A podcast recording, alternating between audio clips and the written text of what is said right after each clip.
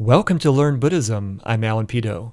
Enlightenment is the goal of all Buddhists. But why? And why is it so important? We're referring to a particular word in Buddhism called Bodhi.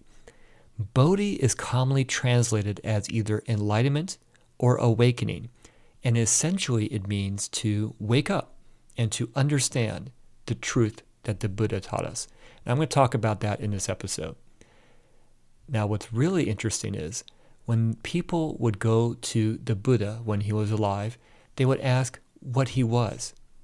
He wouldn't say, I'm the Buddha. He would say he was Buddho with an O at the end. Buddho means awake. So Bodhi is the word we use to reference enlightenment or to become awakened. It's what occurred. Buddho is what you now are. You are awake to the truth. But what about the word Buddha? Buddha is a title of an awakened or an enlightened teacher. So Shakyamuni Buddha is our current Buddha of our era. Before he became the Buddha, he was known as Siddhartha Gautama. So as he sat under the tree of enlightenment and he realized, achieved Bodhi, enlightenment, awakening, because he understood the truth, he became Buddho, awake. He was now an enlightened being. Now, when he became the Buddha, this was a decision point. So, right after this enlightenment, this awakening, he just shouted out, Marvelous, marvelous! All sentient beings have my wisdom and virtue, but they fail to realize it because they cling to deluded thoughts and attachments. So, what he's referencing here is something we heavily emphasize in Mahayana Buddhism, but is throughout all of Buddhism, that inherently we all have the same capacity as the Buddha to become enlightened. Bodhi, we can all do it.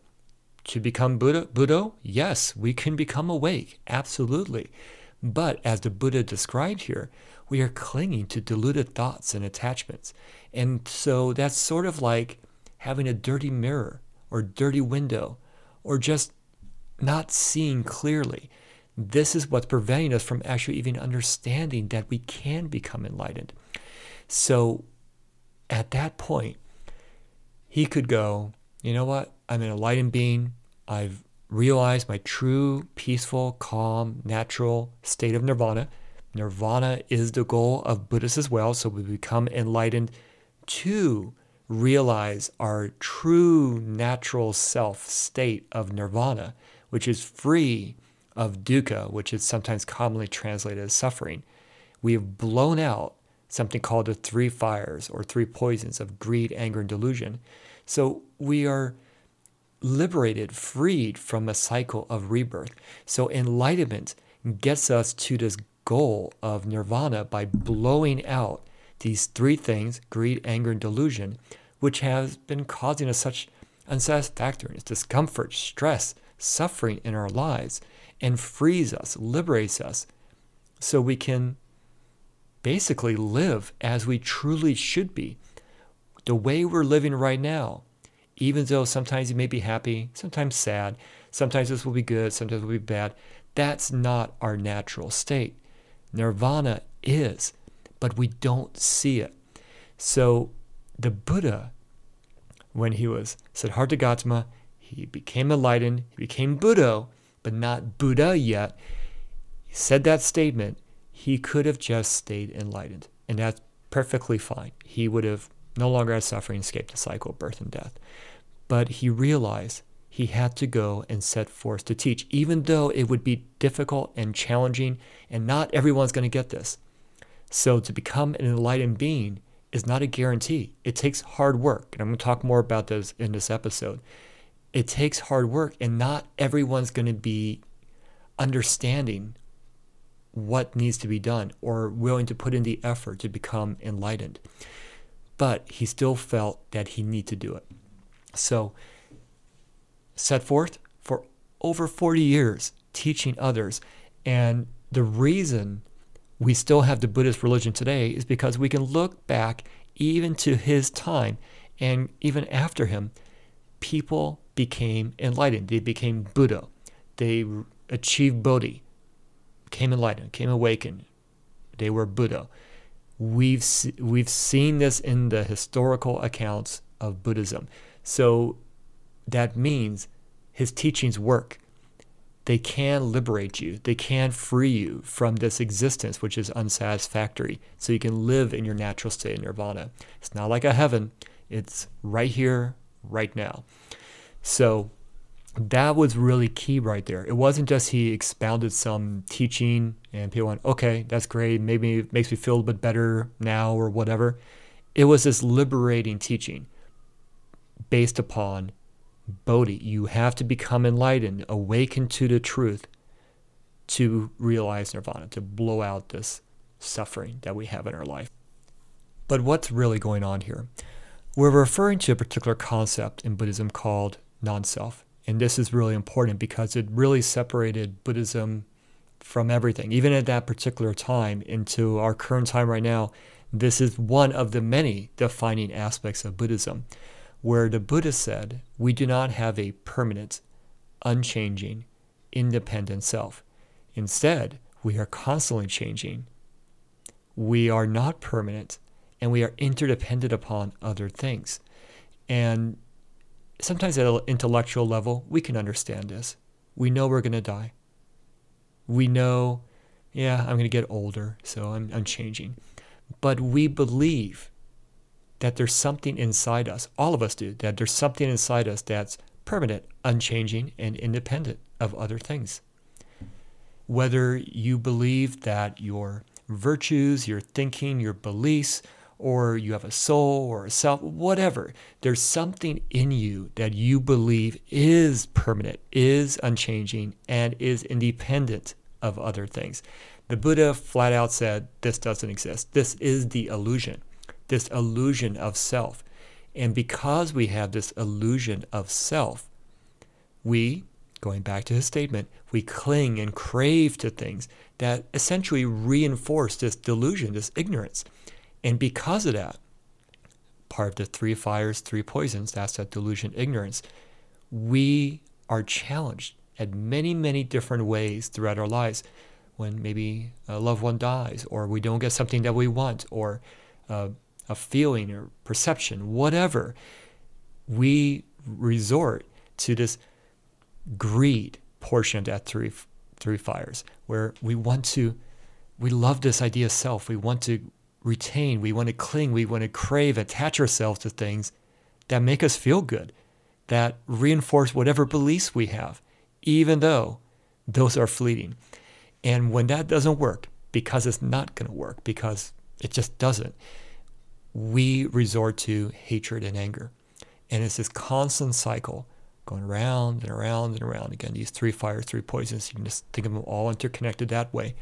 It's creating, among other things, dukkha or suffering or unsatisfactoriness in our lives. So there's many things that will create dukkha, but that three fires, three poisons is a major contributor. And that's why when you have bodhi, and become Buddha, you can blow out the three fires of greed, anger, delusion. And I think this is the key point here. When you are able to fundamentally understand, and not intellectually, but fundamentally, that we do not have a permanent, unchanging, independent self. And I realize that's a hard concept for us just to wrap our heads around, and which is why we practice a lot in Buddhism and we try to gain wisdom and everything else because a lot of these concepts, just with our regular everyday thinking is hard to understand. But when we fundamentally understand that, we are awakened to the truth of that, we realize, okay, that, that delusion, that ignorance is gone because now I've realized the truth. So that's one part of the three fires. Why am I clinging and craving greed to something that doesn't really exist, which is illusionary? It's almost like the, the curtain has been pulled back and you see the truth, or that window is clean and you can finally see those shadows outside that were scaring you was just a tree blowing in the wind. And so the shadows looked like somebody. And so why are you getting angry? Right? You getting mad? So you are essentially no longer putting fuel on the fire of these attachments that are just keeping you trapped in the cycle of rebirth, which is causing us, we are a what the Buddha called a temporary grouping of things, the five aggregates. And it works so seamlessly together that we believe in this idea of self just so fundamentally that we go, yeah, uh, there, there is there is something permanent inside me. We believe it. And of course, for different people, that's going to be at various different levels uh, on how they perceive that, but we do believe it. And so, because this body, this current iteration of us, works so seamlessly together, even though each of those components is ever changing, is impermanent, and is interdependent upon other, other parts of that grouping there, but also other things, we don't see it that way because it just works. It's called Namarupa in Buddhism. And the only thing the Buddha said continues on is not a self. There's no reincarnation in Buddhism. It's called rebirth. And that's fundamental because we don't want to get it confused with like, oh, your soul goes into a new body. So there's something permanent in you, right? You just go, whatever good stuff you do now in this life is going to benefit you in the future. But it didn't say that it exists. What continues on is our actions, karma. Karma is intentional, volitional actions.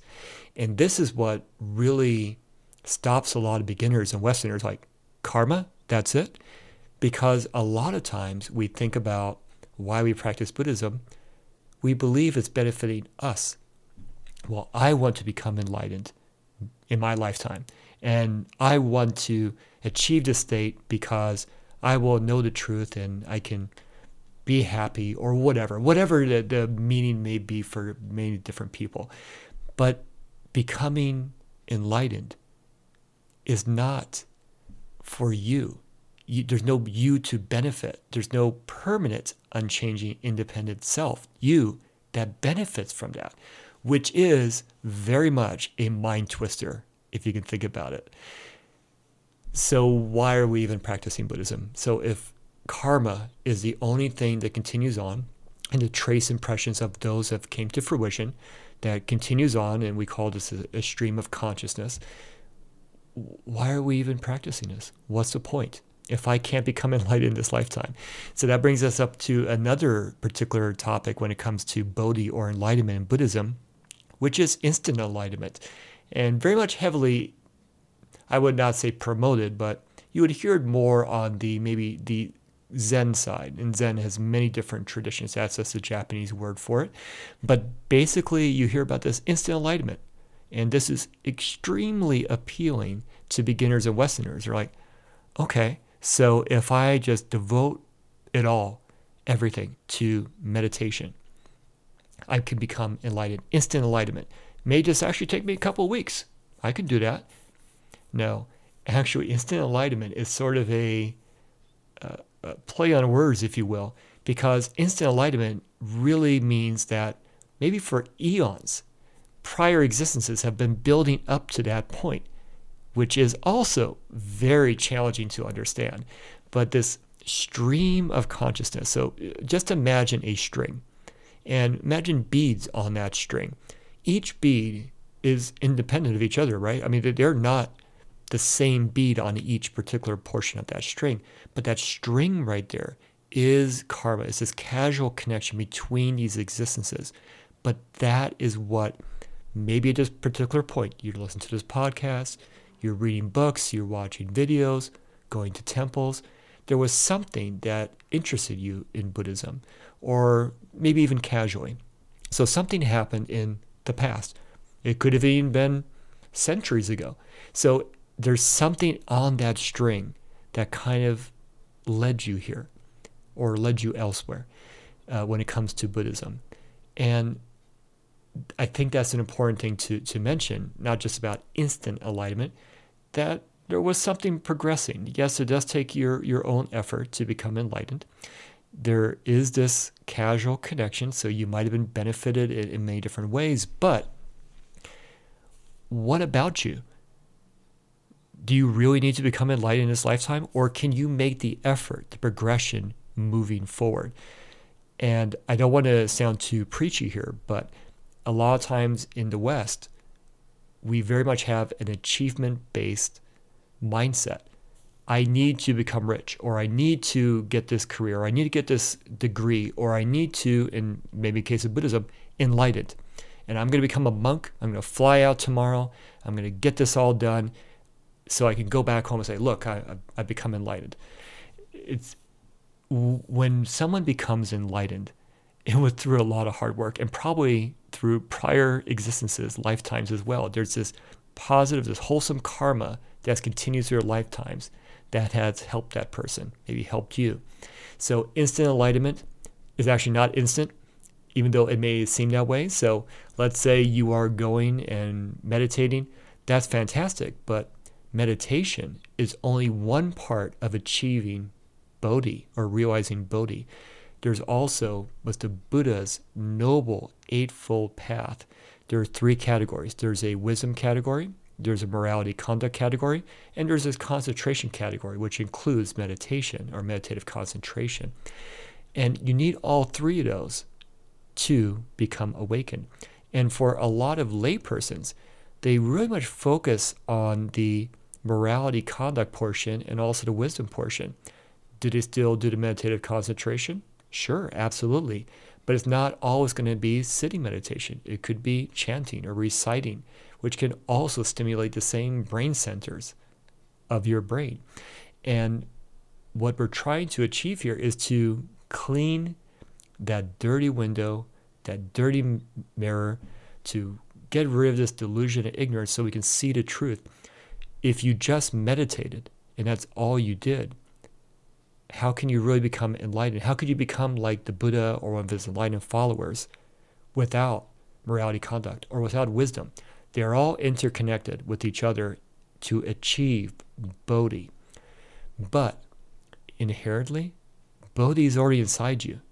So you can kind of think about it two ways. Bodhi is this enlightenment awakening, but you know what? It's nothing that's really separate from you already. You just can't see it. You can't become awake because you're in this deep sleep or drugged, if you will.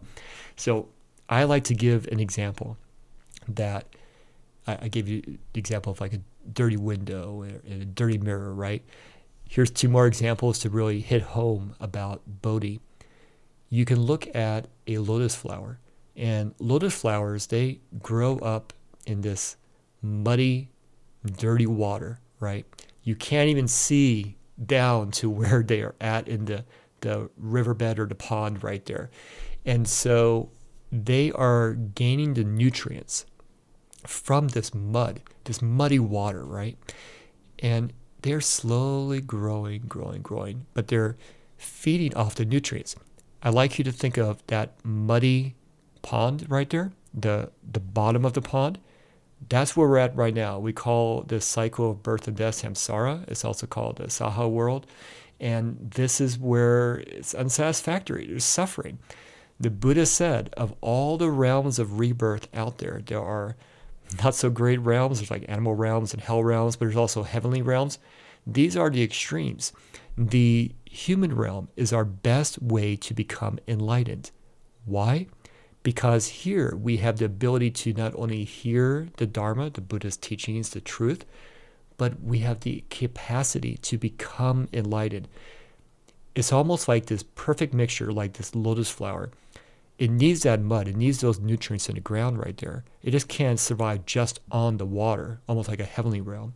And it can't exist without the water either. So it needs this perfect balance. And so when you're inside this human realm, we're almost kind of like agitated. We're, we're we know things aren't right, but we don't really fully understand it. That's why the Buddha and his teachings have helped us. They've essentially opened the door for us. So this lotus flower is slowly growing, growing, growing. But if we're looking just outside at this pond, we don't see the lotus flower down there until it breaks the surface of the water. And even then, then it will eventually bloom. But it's been a long process. It goes back to that instant enlightenment theory.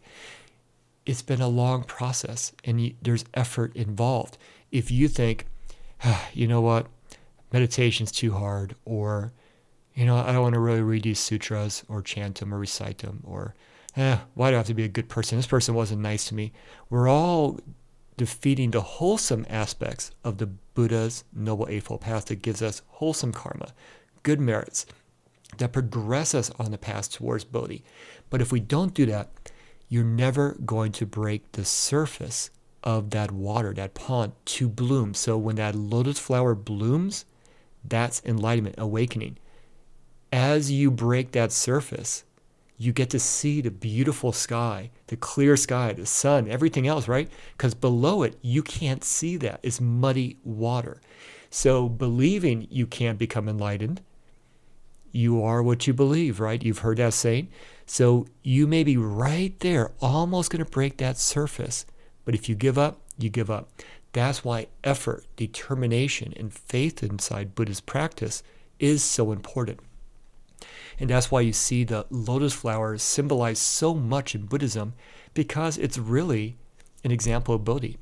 And here's my final example of, of Bodhi in Buddhism. I mentioned a few times that this is the Buddha allowing us to be liberated, freed, right? And we're being freed, he said, from the cycle of birth and death. And this is unsatisfactory because we come into existence and this current existence is unsatisfactory because, as we've talked about, we believe we have a permanent, unchanging, independent self, and we we are greedy, we cling and crave, you know, because of this de- delusion, this ignorance, and we have anger, hatred, and just, we create these unwholesome karmic actions and just keep us bound here.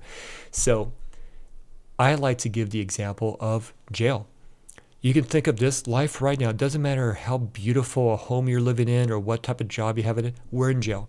We are in jail right now, a jail of your mind.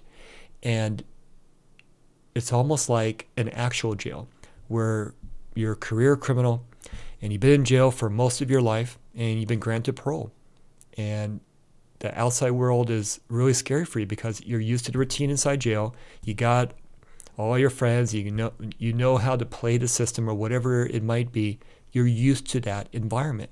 So outside, I really don't want to go outside, even though it's freedom because it's scary. It's what I don't know. Even though jail is not my true home, it's outside of jail.